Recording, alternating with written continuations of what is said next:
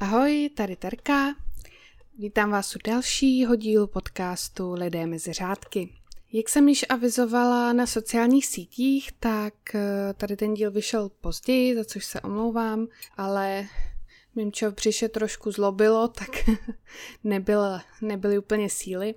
A příští týden tady budu na dovolené, takže další epizoda by vyšla potom za 14 dní. To jen, abyste věděli, abyste se nedivili. Tak pro dnešek jsem si vybrala autorku, o které jsem se již dřív zmiňovala a je to autorka dětských knih Beatrix Potter. Tak jdeme na to. Celým jménem Helen Beatrix Potter byla anglická spisovatelka a ilustrátorka dětských knížek. Rodina Beatrix žila na předměstí Londýna, který se jmenoval západní Brompton a tam se narodila Beatrix a i její mladší bratr Bertram. Oba dva měli hrozně hezké dětství a takové, řekněme, volné, protože bylo založeno hlavně na domácí výuce a proskoumávání okolní přírody, takže oni měli hodně možností se potulovat po okolí a zkoumat cokoliv je napadlo. A Beatrix po dobu té její domácí výuky celkem vychovávali tři různé guvernantky, z níž s jednou jí pojilo celoživotní přátelství. Ta guvernantka se jmenovala Annie Moorová a ona byla jenom o tři roky starší než Beatrix, takže k sobě měli hodně blízko. A později v jejich dospělosti to byla právě Annie, která Beatrix povzbuzovala k tomu, aby tu svoji tvorbu publikovala, protože když už měla Annie děti, pozor, měla jich osm, jo, zase prostě šílený číslo, osm dětí, nevím si to představit, ale bylo to tak. A Ona té Annie pro ty její děti zasílala různé svoje kresbičky a příběhy a to Annie i její děti hrozně okouzlila, takže ona ji později podporovala v té její tvorbě a v tom, aby publikovala. Rodiče Bertrama a Beatrix byli oba umělecky velmi nadaní, jejich otec byl například amatérský fotograf a oba rodiče tak děti v jejich tvorbě a zkoumání hodně jakoby podporovali. Jelikož děti nechodili do klasické školy a jejich styk s vrstevníky byl hodně omezený, rodiče jim to vynahradili tím, že jim pořídili hodně zvířat, která měli doma, aby se o ně starali, aby vlastně zkoumali ty návyky těch zvířátek a také samozřejmě na hraní. Byly to hlavně myši, králíci, ježci, měli také psa, kočku, ale měli doma na zkoumání i třeba netopíra nebo motýly a hromadu hmyzu. Děti byly hodně vedeny k tomu, aby se o ta všechna zvířátka starali, takže to nebylo jenom, že prostě měli ze, jako z rozmaru zvířata na hraní a mohli si s nimi dělat, co chtěli. Ty rodiče je vedli k té zodpovědnosti, což je dobře, takže děti ta zvířata sebou brala i na prázdniny, které často trávily ve Skotsku. A obě děti často ta zvířata kreslily a v tom Skotsku s nimi pobývali venku, kde měli další možnosti ke zkoumání té přírody, která ve Skotsku je hodně rozmanitá. A řekněme, že celá tady ta výchova založená na té lásce k přírodě, tak to ovlivnilo celou její tvorbu. Přibližně ve věku 14 let si Beatrix začala psát deník, který sice nebyl nikdy publikován, ale historici, kteří její život později zkoumali, tak z něj hodně čerpali. Takže díky tomu vlastně víme, jak, jakým způsobem ona tvořila, byly tam různé skici, nápady a popisovala tam i jak ty její nápady vznikaly a proces té své tvorby, kde brala inspiraci a díky tomu o ní víme tolik informací, které se uchovaly dodnes. Beatrix se kromě umělecké činnosti věnovala i výzkumu na poli vědy v pozdějším věku, i když to pro ní v dané době jako pro ženu nebylo vůbec jednoduché, protože ženy v té době ne- nemohly eh, studovat na vysoké škole, ale i tak ona si vždycky našla vlastně cestičku, jak se dostat k těm akademickým znalostem Ona se zajímala hodně o astronomii a botaniku a později se začala hodně zajímat o mykologii, takže malovala různé studie hub, které při svém výzkumu našla. Během jednoho z jejich pobytů v Perthshireu se seznámila s mykologem Charlesem McIntoshem, který jakožto odborník pomáhal s jejími kresbami a hodně to spolu konzultovali a v tomto ohledu ji vzdělával a společně rozvíjeli i různé teorie o množení hub a tak dále, takže vlastně si vzájemně vypomáhali. Ona, ona byla hodně bystrá, hodně inteligentní, takže i když nemohla studovat a neměla ten titul, tak tady tomu odborníkovi vlastně dávala nějaký nový vhled do té jeho práce a on jí zase pomáhal s tou její výtvarnou činností. Dále také díky svému strýci, který byl chemik a působil na University of London, měla šanci své kresby a teorie konzultovat s různými akademiky. Takže tady ty kontakty vlastně pro ní byly velmi důležité a pomáhala často ilustrovat i různé vědecké práce, které potom vyšly a její kresby byly po dlouhá léta používány studenty i odborníky v těch akademických kruzích, třeba k identifikaci hub a rostlin, takže jim vytvářela různé herbáře a různé příručky, kde byly rozkreslené studie těch hub a oni mohli z toho potom čerpat. Její umělecká a ta literární tvorba, která se netýkala teda té vědecké práce, tak ta byla hlavně ovlivněna její vlastní fantazí, tím, co zažila jako dítě, tou výchovou, o tom už jsme se bavili, ale také pohádkami, které znala. A ona sama byla velká odbornice na lidovou slovesnost a na pohádky a studovala hlavně ty evropské. A sama říkala, že nejvíc jí ovlivnila tvorba Hanse Christiana Andersena, eh, bratři Grimové nebo skotské lidové pověsti a pohádky, ale i tvorba autorů, jako je Shakespeare, anebo Sir Walter Scott, to je ten pán, co napsal jeho nejznámější román, román Ivanhoe. Již jako dítě milovala Alenku v říši divů, takže se nám tady zase propojují ty autoři hezky mezi sebou. A sama později přiznala tedy, že víc než ten příběh od Louise Carola jí učarovaly nádherné ilustrace v těch knihách, které ji hodně inspirovaly i v té její vlastní tvorbě. Také se inspirovala místy, které znala a těmi domácími mazlíčky a malovala právě nejčastěji myši, králíky, koťátka a morčata. To byly taková její nejoblíbenější témata. Aby si s bratrem vydělali nějaké vlastní peníze, tak začali v roce 1860 vyrábět vánoční přání a takové ty kartičky k různým příležitostem jako jsou oslavy narozenin, výročí a podobně. Taková ta jakoby blahopřání. A její kresby myšek a králíčků začaly být velmi populární a dokonce pár současných autorů dětské literatury některé ty kresby koupily do svých vlastních knih, takže v té době vycházely knihy, kde už byly její ilustrace, i když to ještě nebyla ta její samostatná tvorba těch knížek. Beatrix z toho byla úplně nadšená z toho úspěchu a podnítilo jí to k vytvoření a publikování jejich vlastních ilustrovaných příběhů. A k tomu jí právě postrčila i ta její kamarádka, ta guvernantka Annie a i její další přátelé a rodina, protože ona vždycky, když někomu psala dopis, tak to ilustrovala těmi svými malůvkami. Potom v roce 1900 vytvořila svou první dětskou knížku o čtyřech králících ale nepodařilo se jí v té době tu knihu vydat přes žádné nakladatelství, jelikož nakladatelé se obávali, že trh s dětskými knihami je přesycený, že zvířátka, která jsou oblečená do lidského oblečení a chovají se jako lidé, na čemž byly ty knihy založeny, takže to je prostě směšné a že to vůbec nikoho nebude zajímat. A samozřejmě i to, že je žena a že to chtěla vydat pod svým jménem, se jim také nelíbilo. Takže Vemme si ten rozdíl, tady to byl rok 1900, kde ještě tady to se dá pochopit, ale my jsme se o tady tom bavili i uh, vlastně u současné autorky, u J.K. Rowlingové, kde to bylo podobné, ty její začátky, tak je to smutné zkrátka, že ani po takové době se ten přístup prostě nezměnil k těm ženám v literatuře. Nakonec eh, tedy Beatrix rozhodla, že tu knihu vydá vlastním nákladem, aspoň pro své přátele a rodinu, a ta knížka měla mezi jejími známými takový úspěch, a šířila se, ty lidé si ji půjčovali, eh, až se vlastně nakonec stalo to, že jedno z vydavatelství, které ji původně odmítlo, tak se z, jako změnilo ten názor a rozhodlo se, že knížku vydají. A knížku nazývali Ta králičí kniha. Takže pořád tam to zavání takovým tím, že dobře my to vydáme, protože to má asi jako potenciál, ale hm, hm, hm, ha, ha, ha, knížka o králících. Jo, pořád, pořád tam bylo trošku takové to zesměšnění, nebo nevím úplně, jak bych to popsala, myslím, že víte, jak to myslím.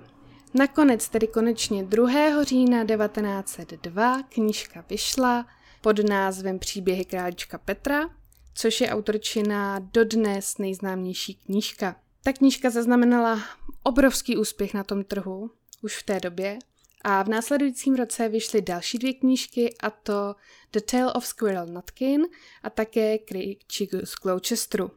Což je mimochodem první knížka, kterou já jsem jako dítě od Beatrix Potrové měla a četli jsme ji doma pořád dokola. Ono u nás toho bohužel, teď už je to lepší, ale v těch devadesátkách tady od ní nic jako nebylo, byl to ten krejčík a pak vlastně až přišel králíček Petersem.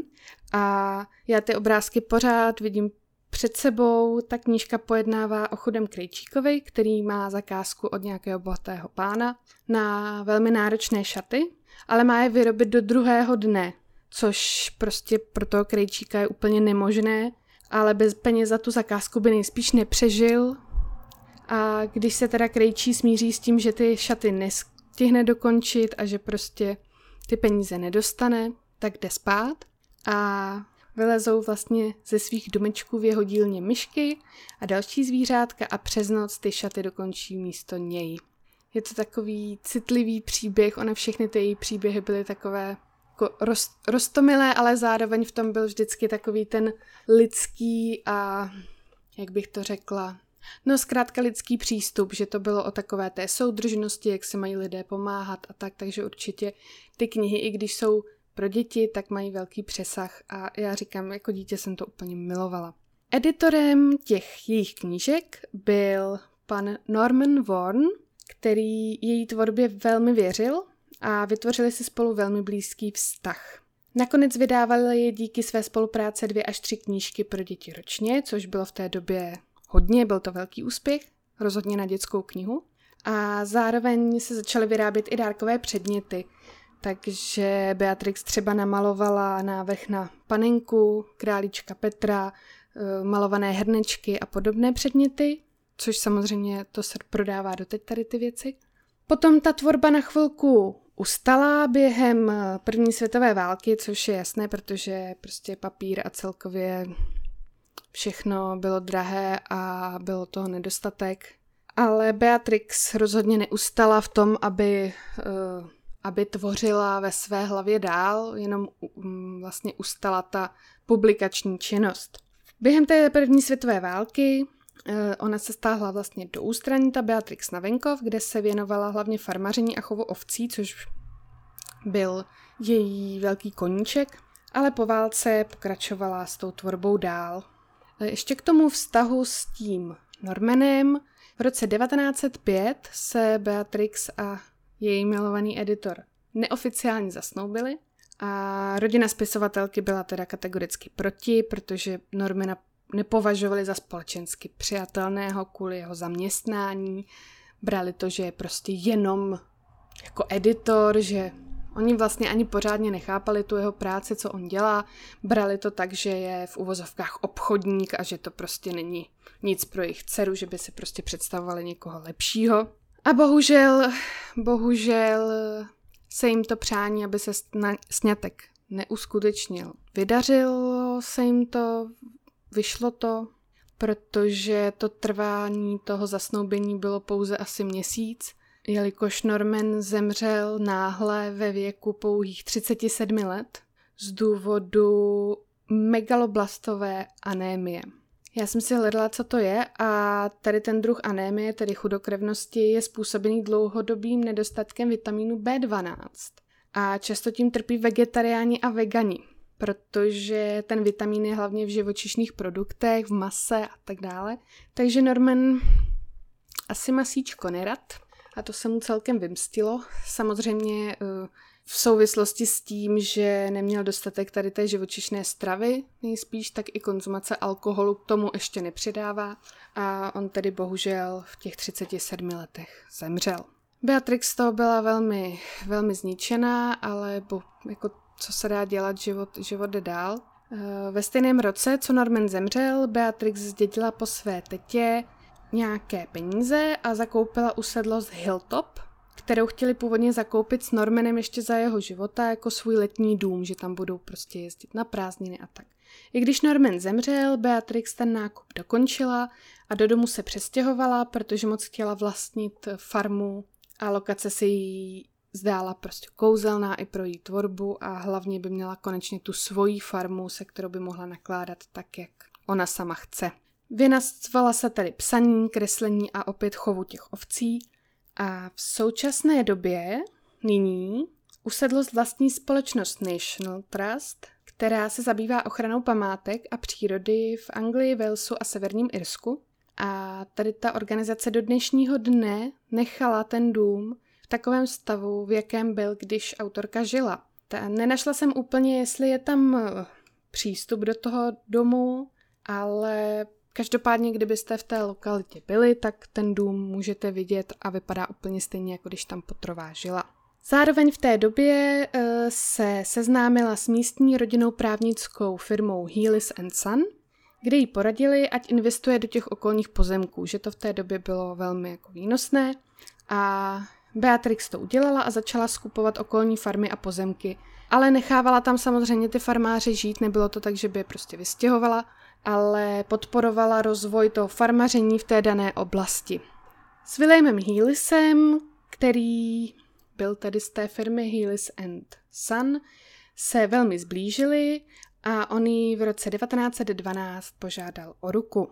V roce 1913 se poté vzali v St. Mary's v Kensingtonu, i když eh, zprvu ten vztah tajili před rodinou, hlavně před rodinou Beatrix, protože ona se bála, aby vlastně jí ten vztah nerozmlouvali stejně jako ten vztah s Normanem, ale nakonec se tak nestalo. Otec Beatrix Potter zemřel těsně před vypuknutím první světové války a Beatrix tu dobu již díky svým investicím měla značné jmění a po nějaké době přesvědčila svou matku, aby se za nimi na venkov přestěhovala do jedné z jejich usedlostí, což se tedy stalo a tam její matka také dožila.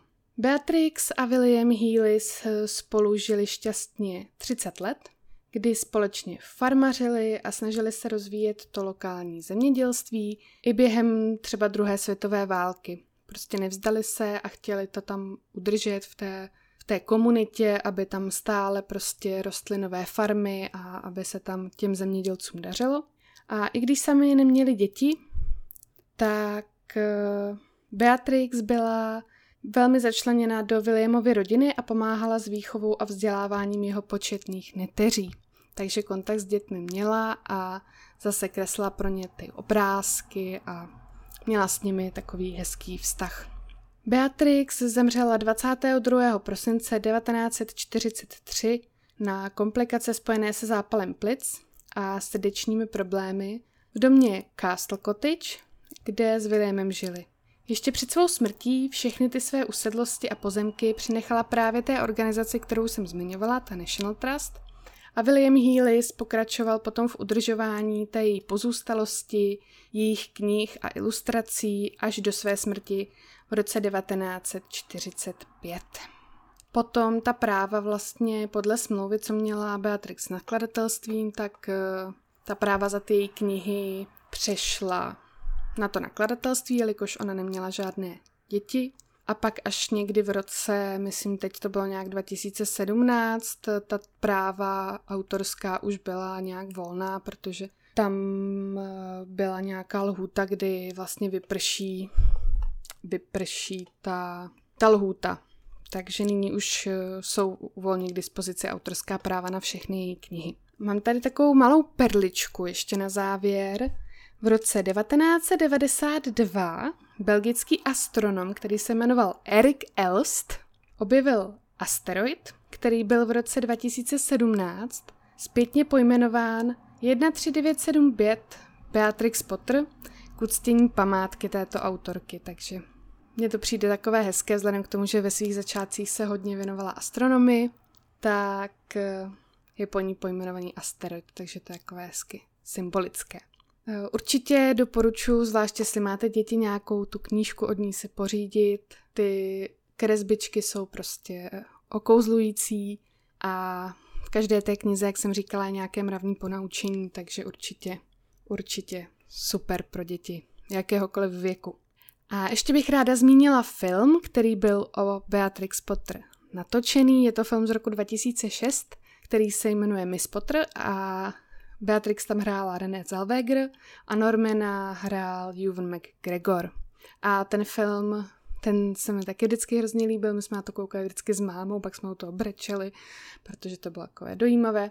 A tam je krásně vidět ten proces té její tvorby, i to její farmaření a e, k tomu vyobrazení té tvorby ve filmu tam bylo krásné, že v tom filmu ty kresbičky ožívaly, takže ona kreslila ty králíčky a povídala si s nimi a oni tam běhali po papíře a stojí to. Za to ten film je krásně natočený. Je to roztomilé a určitě se tam o té autorce dozvíte i jaká byla, protože je velmi přesný. Takže to určitě doporučuju. A teda teď mimo Beatrix Potter, když tady vidím toho Juvna McGregora, tak ještě bych chtěla doporučit jeden seriál, který teda nemá s knihami co společného, ale je nově nebo už nějakou chvilinku na Netflixu a je to o modním návrháři Roye Halstonovi. Jmenuje se to Halston a je to absolutně geniální. Juven McGregor to hraje tak výborně, že byste mu po pěti minutách toho seriálu dali do zubu. Takže je to jenom takový osobní tip ode mě, kdybyste nevěděli na co koukat. No a to bude tedy pro dnešek všechno. Já doufám, že vás tady ten díl bavil. Určitě vám zase někam nahraju nějaké fotky, obrázky třeba z těch knížek, abyste viděli, jak ta tvorba Beatrix Potter vypadala. No a uvidíme se, až přejedu z dovolené.